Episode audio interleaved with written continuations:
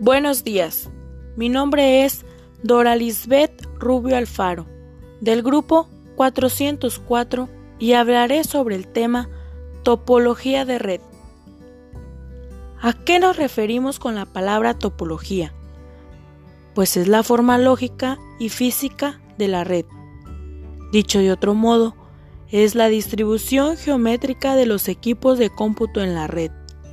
La forma lógica es la forma en la que viaja la información de un nodo a otro y la forma física es donde se ubican los equipos y cómo son conectados entre sí.